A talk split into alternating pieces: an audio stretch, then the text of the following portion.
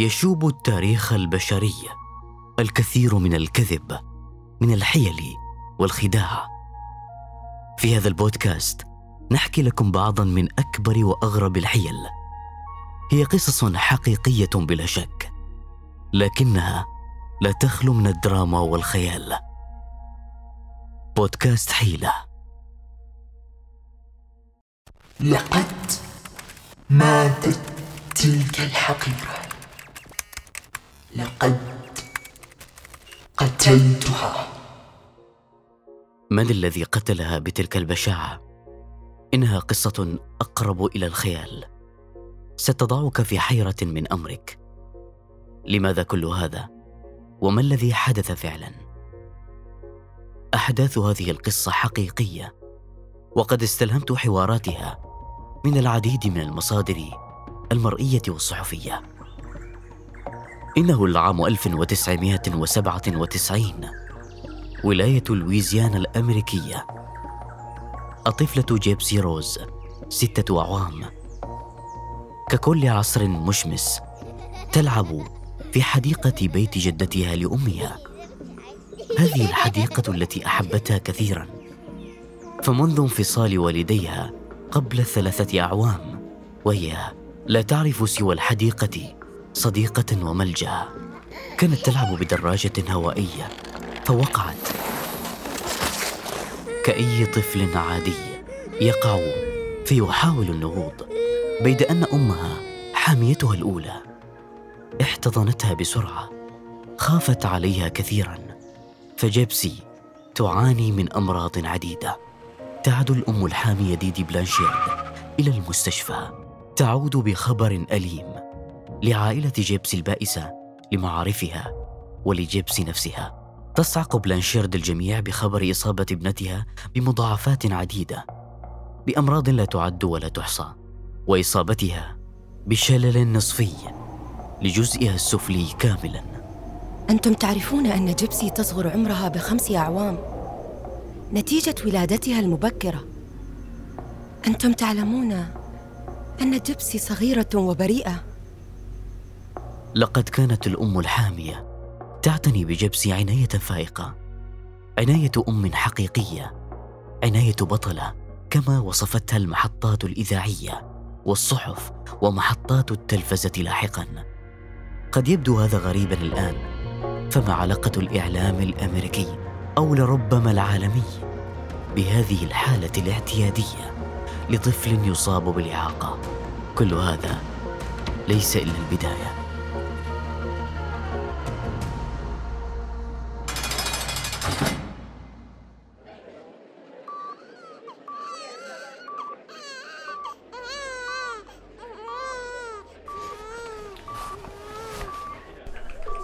سأحميك دوماً يا ابنتي، لابد أن تعلمي أننا لا نحتاج إلانا، سأحبك دوماً.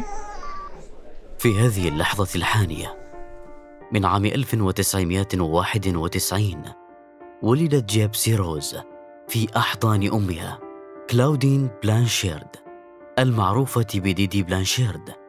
ولدت عام 1967 في ولاية لويزيانا بأمريكا. تزوجت بعمر 24 عاماً من رود بلانشارد، وهو بعمر 17 عاماً، بعد أن أبلغته بأنها حبلى بابنته. قرر فجأة أنه قد تسرع، قد أخطأ، فقال رود: هذه الحياة لا تناسبني، أنا ما زلت صغيراً. رود، أنا أحبك، لا ترحل. حاول ديدي عدوله عن قراره، ولكنه رحل. لقد كانت ديدي تعمل ممرضة لأعوام، تقدم الرعاية في العمل والمنزل، تعيش في بيت أمها، ترعى طفلتها الحبيبة وأمها المريضة. الواحدة ظهراً بولاية لويزيانا عام 1997. أيها الطبيب، لابد أن تأتي فوراً، أمي ليست بخير. إني قادم فوراً. هذا غير منطقي، إنها لا تستجيب للمسكن. إنها عنيدة، لقد رفضت الذهاب كالعادة إلى المستشفى. أعتذر، ولكن لم يتبقى في عمرها الكثير. انتبهي لها، فحالتها حرجة. ماذا فعلت أمي؟ لا أريد الرحيل، إني أحب أصدقائي هنا. وهكذا توفيت الجدة جراء تسمم دوائي. لابد للأم الحامية الآن أن تعثر على مأوى آخر، مأوى لبداية أخرى. انتقلا للعيش في شقة بالية مؤجرة في ولاية لويزيانا. لقد ظلت ديدي تخبرني أن ابنتنا تعاني من أمراض عديدة. لقد كانت تقول لي أنها أجرت عمليات جديدة لأن لديها مشاكل جراء فشل النمو. كنت أدفع مصاريف علاجها حتى وفاة ديدي. أول مرة رأيت فيها جيبسي على كرسي متحرك كان بعام 97. سألت ديدي ما بال قدميها، فقالت لديها قصور في العضلات.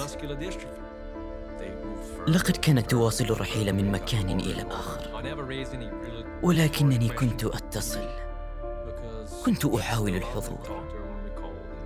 أعلم أن خطأي لا يغتفر، أخطأت في الرحيل مبكراً، لا يمكنني أن ألح عليها أكثر لأنها ستقصيني ببساطة من حياتهما. في 23 من أغسطس من عام 2005 يضرب إعصار كاترينا عدداً من الولايات الأمريكية ومنها ولاية لويزيانا، لتفقد السيدة بلانشارد محل سكنها الوحيد.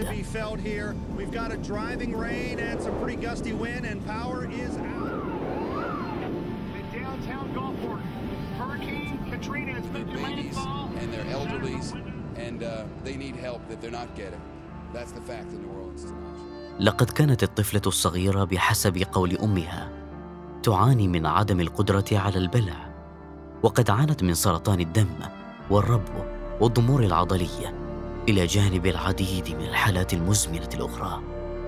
وقد كانت قدرتها العقلية لطفل يبلغ من العمر 7 سنوات بسبب تلف في الدماغ، ولذلك كانت تأكل الطعام عبر أنبوب تغذية عبر معدتها مباشرة، وتسحبها أمها بين الفترة والأخرى لتغيير الأنبوب. وبحسب الأم فإن جيبسي يغمى عليها مراراً بعد أي وجبة محلاة بالسكر. قدمت الأم طلباً للحكومة الأمريكية بعد أحداث إعصار كاترينا الذي أفقدها منزلها وكل ملفات جيبسي المرضية. حصلت جيبسي على الكثير من الإعانات من الشعب الأمريكي بعد انتشار قصتها في الإعلام. يقع منزلهما الآن في ولاية ميزوري في مدينة سبرينغفيلد. أمي، أنا أحب بيتنا الجديد، لا تجعلينا نرحل مجدداً. أميرتي الصغيرة، لا تخافي، أنا هنا من أجلك. أنت حاميتي، أليس كذلك يا أمي؟ أحسنت يا جميلتي. تبرع الكثيرون لجيبسي بطائرات للترحال من ولاية إلى أخرى، سيارة مخصصة لذوي إعاقة، بيت ذي مفاتيح كهرباء سفلية، ودرج مخصص لذوي إعاقة، تذاكر سينما، والكثير من الدمى واللعب. تستطيع جيبسي الآن أن تعيش حياة أفضل. لقد كان الليل عند الطفلة جيبسي نفحة من الحرية، فنوم أمها العميق يسمح لها بأن تأكل ما تشاء، كان يسمح لها بفعل أي شيء. إنها 10 صباحاً في أحد أيام عام 2009. الطفلة جيبسي روز تعاني من ألم في الأسنان. أهلاً سيدة بلانشارد. أهلاً بك يا دكتور. جيبسي تعاني من ألم في الأسنان. أين ملفها الطبي؟ أنت تعلم يا دكتور أننا فقدنا ملفات جيبسي الطبية في إعصار كاترينا. نعم صحيح. إذن هيا بنا إلى ما الذي تفعله أمي؟ أسناني تؤلمني حقاً، ولكن عملية أخرى. لا تحزني يا ابنتي، ستنمو أسنانك مجدداً، لا يمكنك الحديث. أعلم، فقد فقدتها جميعاً.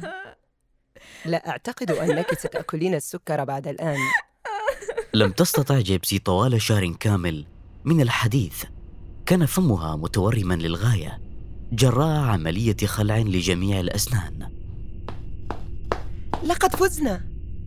طوال أسبوع كامل كنت أقدم اسمك في مسابقة أفضل طفل لعام 2008. بنيتي الشجاعة فزنا. سنحصل على المال. أسنانك؟ لا تقلقي، جلبت لك قالب أسنان جديد، ستكونين رائعة. قالب أسنان؟ لما لم تعطيني إياه من قبل؟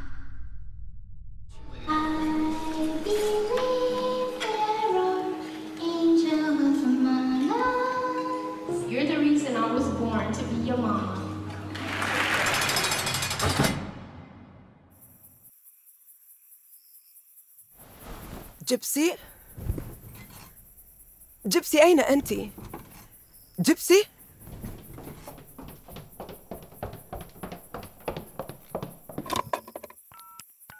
هل تعرفين ذلك الشاب من الحفل التنكري؟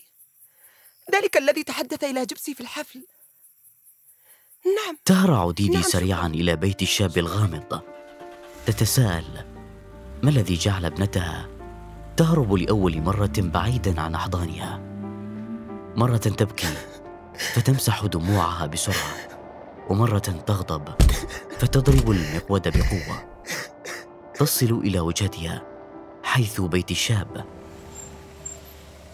تنظر مليا في المكان، بيت عازب على ما يبدو. تطرق الباب، يفتح شاب وسيم متوسط الطول باب المنزل، يضع ضمادة على أنفه. تقف خلفه مباشرة جيبسي، تلبس ملابس غريبة، ملابس بالغين، وتضع شعرا مستعارا. تخبرها ديدي أنها كانت قلقة عليها، وتسألها لماذا هربت، وتلح عليها بالعودة. لقد كان الشاب متفاجئا، فلم يعرف جيبسي إلا مقعدة. كان يراسلها أياما وأيام، كان يشفق عليها. قبل شهر من الآن التقيا في حفل تنكري للحي. كانت جيبسي تلبس زي سندريلا، فجيبسي تعشق ديزني وتحلم بأميرها الخاص. شهر من المراسلة، ومن ثم ينقطع عن مراسلتها. تتصل، ترسل، لا مجيب. تقترب الساعة من 2 فجرا، تريدها رسالة فجأة. مرحبا جيبسي، أنا في المستشفى، تشاجرت مع أحدهم في الحانة، لا تقلقي. تأخذ جيبسي بعضا من المال من حقيبة والدتها، تخطط سريعا، تستدعي سائق أجرة، تصل المستشفى، تخبره الحقيقة. انظر، أنا يمكنني المشي، أنا بخير صدقني، أنا أفعل هذا لأجل أمي، أنت فارس أحلامي. لأجل أمها. هل ستعود جيبسي الآن؟ أم إنها لن تعود إلى سجنها مجددا؟ تقف ديدي أمام منزل الشاب راجية ابنتها للعودة، بعد أن تجرعت مرارة فقدانها لأول مرة. أنا لن أمنعك من رؤية رفاقك. هيا يا ابنتي، سنعود مجددا، سنعود صدقيني. بلا أي كلمة تركب جيبسي السيارة وتعود. علمت جيبسي عند نزولها من السيارة أنها لم تهرب قط، بل قد عادت مجددا لسجنها الدائم، بيتها. أسبوع من الحرمان. في كل مرة تخطئ جيبسي، تهددها ديدي بأنها ستضرب أصابعها بالمطرقة، تربطها في السرير بلا حراك، تعطيها الأدوية والطعام في السرير، تحكي لها قصصا في السرير. أسبوع كامل، هكذا كان العقاب. دعيني أخبرك شيئاً. لقد التقيت بفتى أحلامي عبر موقع المواعدة، يدعى نيك، شخص آخر يهديني الأشعار. أريد أن ألبس فستاني الأبيض وأحمل الورد، أريد أن أتزوجه. أمي لا تعلم. دع الأمر سراً بيننا. بعد 3 سنوات من معرفة جيبسي بفتى أحلامها الجديد، نيكولاس جودجان البالغ من العمر 30 عاماً الآن، كان يعمل في سلسلة مطاعم محلية في ولاية ويسكنسن، والتي تبعد عن ولاية ميزوري 7 ساعات بالسيارة. قررت جيبسي أن تعرف نيك لأمها. تقنع جيبسي أمها للذهاب لدار السينما لمشاهدة فيلم سندريلا، وتحدد في الجانب الآخر لقاء لنيك للسفر من ولاية ويسكنسن إلى ولاية ميزوري للحضور. لقد دفعت جيبسي مصاريف سفر نيك، فلم يكن يملك المال الكافي. لقد كانت تسرق المال من أمها. هكذا فعلت أيضاً عندما أرادت الدخول لمواقع المواعدة والتعرف إلى أشخاص جدد، فقد سرقت أموالاً لشراء حاسب جديد. إذا كنت تسأل كيف تعلمت هذه الفتاة الصغيرة السرقة؟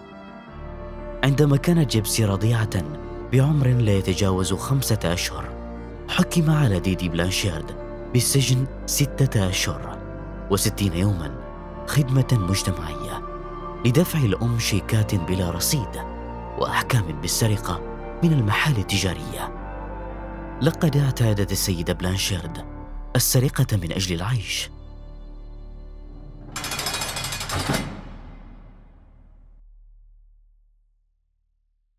ال15 من مارس 2015، دار السينما في ولاية ميزوري الأمريكية.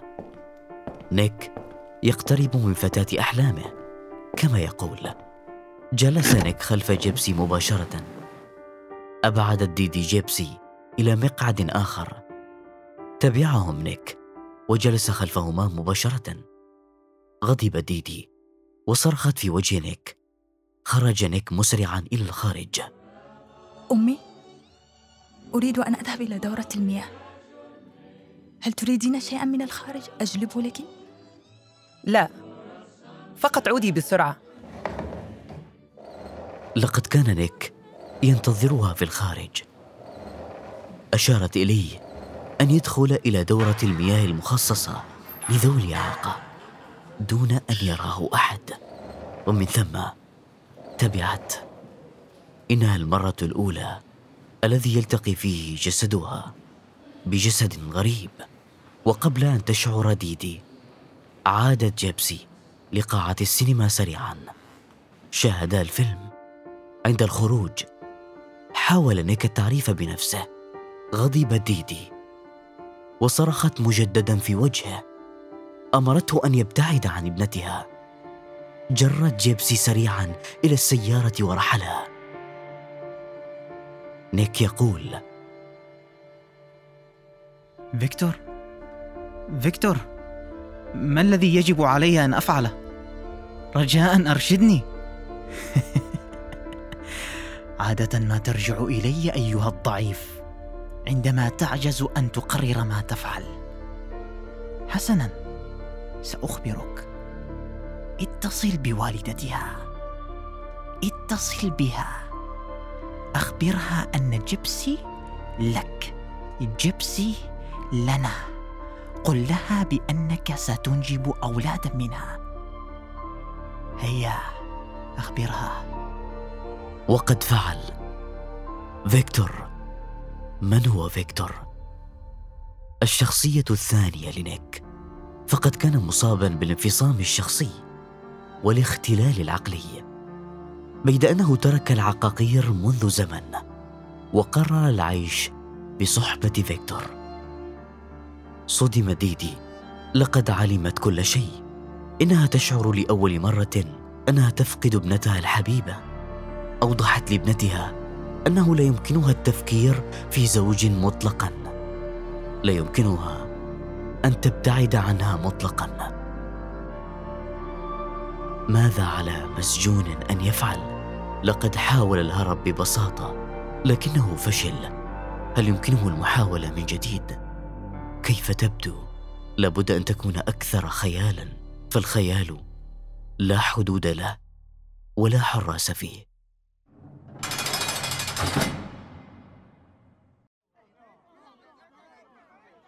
الرابع عشر من يونيو 2015، في ساعة متأخرة من الليل، شخص ما يترجل من السيارة، يتقدم نحو مكان الضجة. يقول: ماذا حدث؟ يدعي أبناء الحي أن فتاة مقعدة وأمها لم يظهرا منذ 10 يونيو. لم يعتد أحد من جيرانهم على ذلك، كما ورد على لسان قريبة لهما أنه أحد ما بصفحتهم الشخصية يدعي قتل الأم واغتصاب الفتاة.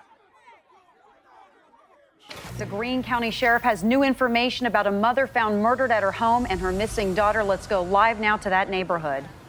48-year-old Didi Blanchard's body was found in her house late Sunday night. The sheriff isn't saying how she died, but has said her death was violent. Investigators continued searching for her daughter, 19-year-old Gypsy, through the night. لقيت ديدي مصرعها على سرير ملطخ بالدماء وهي نائمة على بطنها إثر طعنات متتالية في الظهر بسكين صيد صغيرة. هذا التحقيق ما زال جارياً. تطرق فتاة مكتب رئيس فريق التحقيق. أهلاً، تفضل يا سيدة آليا. هل أنت من اتصل بنا بشأن المنشورات الغريبة على صفحة الضحية؟ نعم، لقد كان شيئاً فظيعاً للغاية، فصفحة جيبسي وديدي كانت صفحة تبعث بالراحة بعيداً عن هموم هذا العالم، ثم أنه قد ادعى قتل ديدي واختطاف جيبسي. أريد الاطمئنان عليها، فهي لا تستطيع أن تتحرك بلا كرسي. لا تقلقي، ولكن أخبروني أن لديك ما تدليه بشأن القضية، شيئاً مريباً أكثر. لا أعلم، قد يكون هذا مهماً. أخبرتني جيبسي أنها التقت بفتى عبر الإنترنت اسمه نيكولاس غودجان، كانت على صلة به بشكل يومي أكثر من 3 سنوات.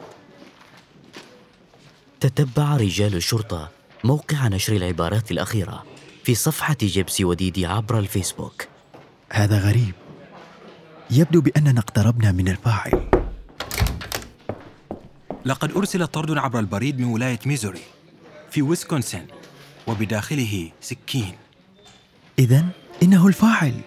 استطاع رجال الشرطة رصد نيك عبر كاميرات فندق وعدة شوارع في ولاية ميزوري، لكن ما يبدو مريبا هنا وجود فتاة ذات شعر أسود في 20 من عمرها برفقته. يصل رجال الشرطة إلى منزل نيك بولاية ويسكونسن التي تبعد عن ولاية ميزوري 7 ساعات بالسيارة. يقبض رجال الشرطة على نيك وبرفقته جيبسي. يراقب قائد التحقيق جيبسي ونيك من خلف زجاج الفاصل، وهما في حجرتين منفصلتين. يدخل قائد فريق التحقيق إلى غرفة جيبسي ويسألها ما اسمها، لماذا هي في ويسكونسن. أخبرته بأنها مع حبيبها نيك، أتت هنا في عطلة، ثم قالت بأنها هربت من والدتها، ثم سألها عن موت والدتها. أمي ماتت؟ ما الذي تقوله؟ ليس لدي إلا أمي. فأنكرت معرفة ذلك، أنكرت كل شيء. وفي سؤال رئيس التحقيق لنيك: رصدنا تحركاتكما عبر الكاميرات، ما الذي كنت تفعله في ميزوري؟ واعترف نيك مباشرة بأنه طعنها عدة طعنات في الظهر. لقد كان يقول بأنه يحمي جيبسي. ما هي الحقيقة؟ من يصنعها؟ لما يكذب نيك؟ أم هل تكذب جيبسي؟ قاعة المحكمة، محامون، حاجب، قاض، والمشاهدون عبر الشاشات. تظهر جيبسي لأول مرة وهي تمشي على أقدامها أمام كافة الناس. لحظة نقلت عبر شاشات التلفاز التي لطالما صورتها مقعدة ومختلة تبدو لحظة الحرية هذه مربكة للغاية، فحرية جيبسي لونها برتقالي داكن. يحبس كل منهما على ذمة التحقيق عبر لقاء تلفزيوني مسجل في عام 2017. يسأل المذيع جيبسي: أريد أن أسألك بشكل مباشر، ما الذي حدث في ليلة 14 يونيو 2015؟ لقد تخاصمت وأمي قبل الحادثة بيومين. لقد أردت أن أنزع أنبوب التغذية بشكل كامل، لكنها رفضت. لقد خضعت لأكثر من 20 عملية سابقة. أخبرت نيك، فقال لي: أطلبي من فيكتور أن يقتلها. سرقت سكين صيد من أحد المحال التجارية. دعوت فيكتور للحضور بعد منتصف الليل. استقل حافلة من ويسكونسن إلى ميزوري. عندما وصل حجز في فندق قريب. حينما ذهبت أمي للنوم أرسلت له ليأتي. وضعت له السكين والقفازات. قال لي: ادخلي إلى الحمام حالا. أغلقت الحمام وأغلقت أذني. لقد سمعتها تصرخ، تناديني. شعرت أن يجب أن أذهب لمساعدتها، ولكنني تذكرت أنه قال لي: إن حاولت مساعدتها فيكتور قد يقتلك أيضا. وحتى بعد أن طعنها عدة مرات ظلت تناديني، لكنني بقيت في مكان. في عام 2017 حكم على جيبسي روز بلانشيرد بتهمة القتل من الدرجة الثانية بالسجن 10 سنوات.